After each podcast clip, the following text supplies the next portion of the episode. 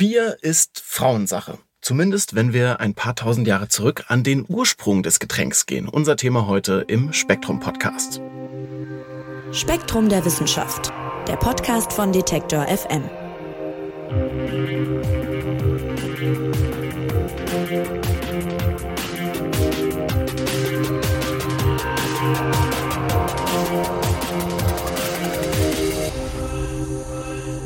Ja, Bier. Bier ist heutzutage irgendwie ein Getränk für Männer, zumindest wenn man dem weit verbreiteten Klischee glaubt. Brauereien beispielsweise äh, sprechen ja, wenn man daran mal denkt, so in der Werbung doch sehr explizit männliche Kunden an. Und ich habe auch mal nachgeguckt, also es gibt Umfragen, denen zufolge trinken Männer sechs bis sieben Mal so viel Bier wie Frauen. Und auch die Herstellung ist heute, zumindest in Deutschland, männlich dominiert. Brauer gibt's sehr, sehr viele. Brauerinnen sind da eher noch die Ausnahme. Dabei hat der Beruf der Bierbrauerin eine überraschend lange Tradition. Geht man nämlich ein paar tausend Jahre zurück an den Ursprung des Bieres, dann ist das Brauen dort vor allem Frauensache. Das zeigen einige Funde aus dem alten Mesopotamien. Und das haben sich die Kolleginnen und Kollegen von Spektrum der Wissenschaft genauer angeschaut und mit mir darüber sprechen wird heute Redakteurin Katharina Menne. Hallo Katharina. Hallo Marc. Katharina, welche Beziehung hast du zu Bier? Erstmal die wichtigste Frage vorneweg. Ich bin da total äh, ungewöhnlich offenbar, denn ähm, ich finde Bier tatsächlich total klasse. Ich habe äh, vor einer ganzen Weile mal ein Biertasting gemacht und ich war verblüfft, wie vielfältig Bier ist und sein kann. Es hat mich echt gepackt, also mit nur vier Zutaten, wenn man sich ans äh, deutsche Reinheitsgebot hält, also Wasser, Malz, Hopfen und Hefe, lassen sich aber tausende Biersorten herstellen und, ich weiß nicht, ob du schon mal was davon gehört hast, Sauerbier. Ganz spannende Sache. Sauerbier? Nee, sagt mir gar nichts. Was ist das? Das schmeckt tatsächlich sauer. Man muss dazu sagen, das ist jetzt eine kleine Abwandlung vom Reinheitsgebot, weil da auch ähm, ja, Milchsäurebakterien dran beteiligt sind an dem Vergärungsprozess. Aber das schmeckt tatsächlich ja, wie soll ich das beschreiben? Vielleicht erinnert es fast so ein bisschen an so Cider. Es wird auch ganz oft dann mit Früchten hergestellt, kann aber auch mit den ganz normalen Zutaten gemacht werden und heißt tatsächlich Bier, schmeckt aber nicht so. Okay, das werde ich auf jeden Fall mal äh, kosten. Lass uns mal an den Ursprung des Bieres gehen. Wenn ich hätte vor dieser Aufzeichnung raten müssen und vor der Vorbereitung, hätte ich gesagt, der liegt irgendwo hier in Europa. Vermutlich, ne, wenn man so in den Brauereiwerbungen auch zurückgeht in irgendwelchen Klöstern und dann sieht man irgendwelche äh, Brüder, Klosterbrüder, die da rumrennen und sich das Bier eben brauen. Und viele so der ältesten Brauereien, die einem jetzt so einfallen, gehen ja auch wirklich darauf zurück, also zumindest äh, hierzulande. Der Ursprung des Bieres, der liegt aber viel, viel weiter in der Vergangenheit und zwar auch noch ja sehr weit weg. Ich habe eben schon mal kurz gesagt, gesagt, Mesopotamien. Wo ist das denn und wo verorten wir uns da? Ja, Deutschland ist ja tatsächlich sehr stolz darauf, der Ursprung des Reinheitsgebotes zu sein. Ich habe es eben schon angesprochen. Und äh, ja, wenn man das jetzt mal so verkürzt sagen kann, vergorenen Gerstensaft oder Getreidesaft trinken die Menschen schon seit Jahrtausenden. Und du hast es schon erwähnt, altes Mesopotamien, also die ersten verbrieften Bierbrauer lebten vor mehr als 5000 Jahren und Sie waren eben weitestgehend weiblich. Also wir sprechen da tatsächlich über eine Zeit, in der Bierbrauen zum Alltag dazu gehörte und nicht in irgendwelchen großen Brauereien stattgefunden hat, wie man das heute kennt und wo man dann eben klassischerweise an die an die Mönche, an die Klosterbrüder denkt, die das dann in Bayern oder so als erstes gemacht haben. Sie waren nicht die ersten. Nochmal kurze Verortung, also Mesopotamien, ja, das Land zwischen Euphrat und Tigris, also das Gebiet des heutigen Irak und so dem Nordosten des heutigen Syriens, so in etwa. Und äh, diese Region wird so ein bisschen als Geburtsort des Bieres angesehen. Wieso denn? Was spricht denn dafür? Ja, da kann man sich jetzt selbstverständlich nur auf das äh, verlassen oder sich an dem anlehnen, was Archäologinnen und Archäologen da herausgefunden haben. Und die haben in einer sehr bekannten Ausgrabungsstätte im, in Nordmesopotamien, zumindest zur damaligen Zeit gehört es dazu Gebekli Tepe, das liegt in der heutigen Türkei, Rückstände an Tongefäßen entdeckt. Und ähm, das waren so ganz typische Rückstände, wo man oder wo die Archäologinnen und Archäologen sofort dachten, hm, das kann oder muss möglicherweise was mit Bier, zumindest mit einem bestimmten Gärprozess zu tun haben, denn das sind sogenannte Oxalate, äh, das sind etwa Calciumkristalle, die bei der Fermentierung durch Hefe entstehen. Naja, und dann gibt es außerdem noch alte Textdokumente, die vom Bierbrauen handeln, etwa den sehr bekannten Codex Hammurabi oder auch den äh, Gilgamesch-Epos. Das äh, sind so zwei ja sehr bekannte alte Überlieferungen, in denen schon von Bier und von dem Prozess des Bierbrauens berichtet wird. Und das fand ich dann ganz besonders bemerkenswert. Es gibt eine Hymne auf einer Tontafel. Eine Abschrift davon findet man zum Beispiel ähm, auch in einem Museum in Berlin. Und diese Hymne ist der Biergöttin Nunkasi gewidmet. Also auch die Biergöttin ist weiblich. Auch die Biergöttin ist weiblich. Und es geht sogar so weit, dass äh, eine Archäologin bei euch im Artikel sagt, ohne Bier hätte es Mesopotamien damals gar nicht äh, erst zur Hochkultur gebracht. Warum war das Getränk denn so beliebt und auch so wichtig?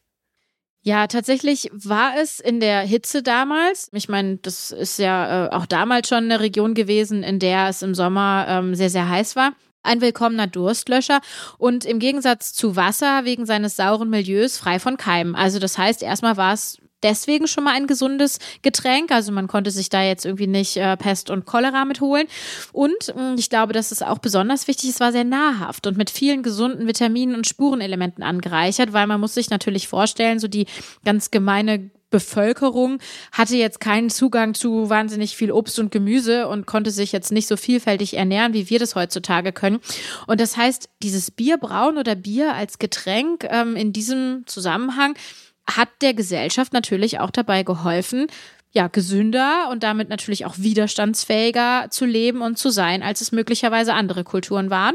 Und eine Gesellschaft, die gesund und wohlernährt ist, ist logischerweise auch eine, die sich durchsetzt. Verstehe, okay. Und äh, Bierbrauen, du hast es gerade schon gesagt, war damals anders als heute zu großen Teilen Frauensache. Vielleicht können wir noch mal so ein bisschen genauer darauf eingehen. Woher weiß man das? Was spricht dafür? Ja, da sind wir jetzt natürlich auch so ein bisschen wieder bei dem ja, Klischee, dem klassischen Rollenbild äh, der Frau, denn man hat diese Tonscherben, auf denen die Rückstände gefunden wurden, ähm, in der Nähe von Feuerstellen, also quasi in den damaligen Küchenbereichen entdeckt und das tatsächlich in irgendwie 90 Prozent der, der Häusern, die dort äh, ausgegraben wurden. Ja, und deswegen Klischee, also die Hausfrau, die äh, gekocht hat und irgendwo für die ähm, Ernährung der Familie zuständig war, scheint diejenige gewesen zu sein, die gebraut hat. Wenn man Bier in größeren Mengen brauchte und nicht für den ganz normalen Alltags- und Hausgebrauch, dann kommen tatsächlich, das zeigen dann ebenfalls alte Dokumente, wo ganz genau äh, nachzuvollziehen ist, wie viel und für wie viel Geld was irgendwie produziert wurde. Da kommen dann wieder die Männer ins Spiel. Also tatsächlich im großen Stil haben dann auch Männer wieder das Brauen übernommen. Von daher muss ich da nochmal so, gibt so einen kleinen Wermutstropfen. Also die, die Hausfrau hat für den Hausgebrauch gebraut.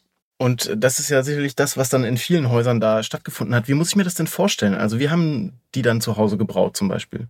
Ja, so ganz genau kann man das natürlich nicht sagen. Ähm, das wird so ein bisschen nachvollzogen anhand dieser Hymne, von der ich eben schon erzählt habe. Ähm, da wird dieser Brauprozess so ein bisschen ausführlicher beschrieben. Und tatsächlich, äh, das fand ich super spannend, ähm, haben die Forscherinnen und Forscher, vor allen Dingen eben Adelheid Otto, eine Forscherin von der äh, TU München und ihre Kolleginnen und Kollegen, diesen Brauprozess versucht so ein bisschen experimentell nachzustellen anhand von den Rückständen, die die dort äh, bei ihren Ausgrabungen gefunden haben. Und es scheint wohl so gewesen zu sein, dass die Frauen das gedörrte Malz, also irgendeine Form von Getreide, quasi gemahlen haben, das dann zusammen mit Wasser in diese Keramikfässer, die man dort gefunden hat, äh, geschüttet haben. Dann haben die das Gebräu ein paar Mal umgerührt und es dann letztlich einfach ein paar Tage stehen lassen. Und wenn man jetzt heute an so einen industriellen Bierprozess oder Bierherstellungsprozess denkt, dann ist das natürlich alles ja extrem ritualisiert oder man möchte ja auch, dass das Bier immer gleich schmeckt. Das heißt, die Hefe wird ja auch zugesetzt und es gibt ganz bestimmte Temperaturen und Rezepte. Das war damals natürlich noch nicht so. Die Hefe hat ähm, ja mehr oder weniger ihren natürlichen Weg äh, in das Bier gefunden, weil die ja auch einfach überall ist und ähm, dann über das Getreide, was dann von diesen Hefepilzen letztlich besiedelt war, hat es dann den Weg in das Wasser und damit in den Gärprozess gefunden. Und ähm, weil es eben nur recht geringe Mengen von Hefekulturen waren und man das Getränk dann auch schon relativ schnell getrunken hat, hat es noch einen relativ minimalen Alkoholgehalt, vergleichbar vielleicht mit Apfelsaft, wo ja auch ganz natürlicherweise Hefen drin sind, kennt man vielleicht Apfelsaft stehen gelassen, schmeckt irgendwann so ein bisschen, ja, säuerlich bitter, wie so eine Art, ja, Cider oder Cidre. Äh, und Der Vorteil daran war aber natürlich, weil es eben diesen Alkoholgehalt hatte, es konnte auch von Kindern getrunken werden. Also da sprechen wir jetzt nicht über mehrere Prozent Alkohol, sondern ganz, ja, ganz wenig und in Spuren. Also wir fassen zusammen, Bier war wirklich eigentlich äh, Alltagsgetränk und hatte eben von dir genannte Vorteile, ja, also haltbar, nahrhaft und so weiter. Es wurde aber auch damals schon äh, für seine berauschende Wirkung und zum Feiern genutzt, dann mit bisschen mehr Alkohol vielleicht äh, hergestellt. Was ist denn da überliefert? Also wie interessiert mich sahen solche Feste damals aus? Ja, wahrscheinlich kann man sich das tatsächlich wie so ein Gelage, so ähnlich eines Oktoberfestes oder so in München vorstellen. ähm, allerdings äh, jetzt nicht unbedingt nur zu äh, reinen Belustigungs- und Feierzwecken, sondern schon auch zu religiösen Anlässen. Das haben die Forscherinnen und Forscher äh, schon relativ genau sagen können, dass etwa auch im Tempel von äh, Talbasi äh, ja, Hinweise darauf äh, gefunden wurden, dass dort Bier getrunken wurde und die Frauen brachten dann eben ihr Hausgebrautes als Gabe mit und ja, besonders im dritten Jahrtausend vor Christus, also ja, wie ich eben schon sagte, so vor gut 5000 Jahren, waren solche Veranstaltungen wirklich ein großes gemeinschaftliches Event. Und die Forscherin äh, Adelheid Otto hat auch erzählt, dass im Prinzip die Schweinehirtin und die Königin zusammen gefeiert haben. Also ja, Frauen durften selbstverständlich mitfeiern. Das waren wirklich große gesellschaftliche Feste, die dort auch die Gesellschaft zusammengehalten haben total spannendes Thema mit dem Bierbrauen und dem Ursprung des Bieres auch so ein bisschen als, ja, sag ich mal, Frauensache. Äh, den Artikel dazu, den findet ihr auf spektrum.de oder auch in Spektrum Geschichte. Das Heft äh, gibt's im Zeitschriftenhandel oder auch online zu kaufen. Und Katharina, ich würde zum Schluss gerne noch auf einen Aspekt äh, eingehen, den ich besonders interessant fand. Und zwar äh, den Beruf der Kneipenwirtin den scheint es auch damals schon gegeben zu haben und eben der scheint damals auch speziell von Frauen ausgeübt worden zu sein. Hatte allerdings nicht so einen ganz so guten Ruf wie jetzt zum Beispiel Brauerin. Ja, das liegt natürlich auch so ein Stück weit nahe. Also wenn ich Bier braue, dieses Bier dann eben auch auszuschenken und letztlich ähm, ja zu verkaufen, damit Geld zu machen, also auch Wirtin zu sein. Und ähm, da gibt's jetzt mehrere Beispiele aus diesen vorhin schon ähm, genannten Quellen. Also zum einen gab es die Brauerin Siduri im Gilgamesch-Epos, die allerdings noch eher als eher positive Gestalt erscheint. Also sie hat wohl irgendwie eher so eine Art, sie ist so eine Art Psychotherapeutin, die dem Helden des Epos rät, das Hier und Jetzt zu genießen. Und dann gibt's aber auch die Erzählungen, und da kommt dann so dieser negative Touch ähm, herein, Erzählungen von betrügerischen Kneipenbesitzerinnen, denen außerdem harte Strafen drohten, wenn sie Kriminelle zum Beispiel nicht dem König meldeten. Und ähm, ja, vielleicht kennt man das auch heute noch. Ich denke jetzt gerade so Hamburg, Reeperbahn, vor allen Dingen irgendwie so in den abgelegenen Bereichen. Und ich glaube sogar äh, die in der in der Ritze gibt es äh, eine eine Besitzerin, eine Kneipenwirtin. Da wird einem ja schon so ein bisschen so die Nähe zur kriminellen Unterwelt, zur Prostitution und so weiter. Ähm, liegt irgendwie nahe, vielleicht weil Alkohol ja auch als Genuss und Suchtmittel die Zunge lockert, Frivolitäten fördert. Und ja, ein ganz wichtiger Aspekt, der ähm, leider, muss man sagen, zu dieser Abwertung äh, des Berufs der Wirtin führte, war, dass es sehr, sehr häufig alleinlebende Frauen waren, die äh, diesen Beruf ausgeübt haben. Und ja, in einer patriarchalen Gesellschaft wurden alleinlebende Frauen eben eher äh, abgewertet, ähm, vielleicht auch beäugt, weil sie eben ähm, ja nicht in einer gut funktionierenden Ehe lebten. Und genau, da mussten die dann leider durch und hatten dann letztlich als, als Kneipenwirtin diese Nähe zur kriminellen Unterwelt und ähm, genau, mussten sich da nochmal auf ganz andere Weise behaupten. Der Ursprung des Bieres, der liegt irgendwo im alten Mesopotamien und äh, da hatten Frauen sowohl an der Herstellung als auch am Vertrieb, wie wir jetzt gerade noch zum Schluss gehört haben, einen großen Anteil. Wie schon gesagt, wer nochmal nachlesen will und vielleicht auch Bilder sehen will von diesen Fundstücken, der schaut in den Artikel auf spektrum.de oder in Spektrum Geschichte. Und Katharina, dir sage ich vielen, vielen Dank, dass du uns das erklärt hast. Ja, danke auch, dass ich hier sein durfte. Es hat mir großen Spaß gemacht. Und klar ist an der Stelle auch noch, wenn wir übers Biertrinken sprechen, dann nochmal der Hinweis, Bier und Alkohol im Allgemeinen natürlich, wenn dann nur in Maßen, ist ja klar. Wenn euch gefällt, was wir hier machen, dann abonniert den Podcast doch gerne, verpasst keine weiteren Folgen. Die nächste, die gibt's nämlich schon kommenden Freitag. Mein Name ist Marc Zimmer und ich sag bis dahin Tschüss und macht's gut. Spektrum der Wissenschaft, der Podcast von Detektor FM.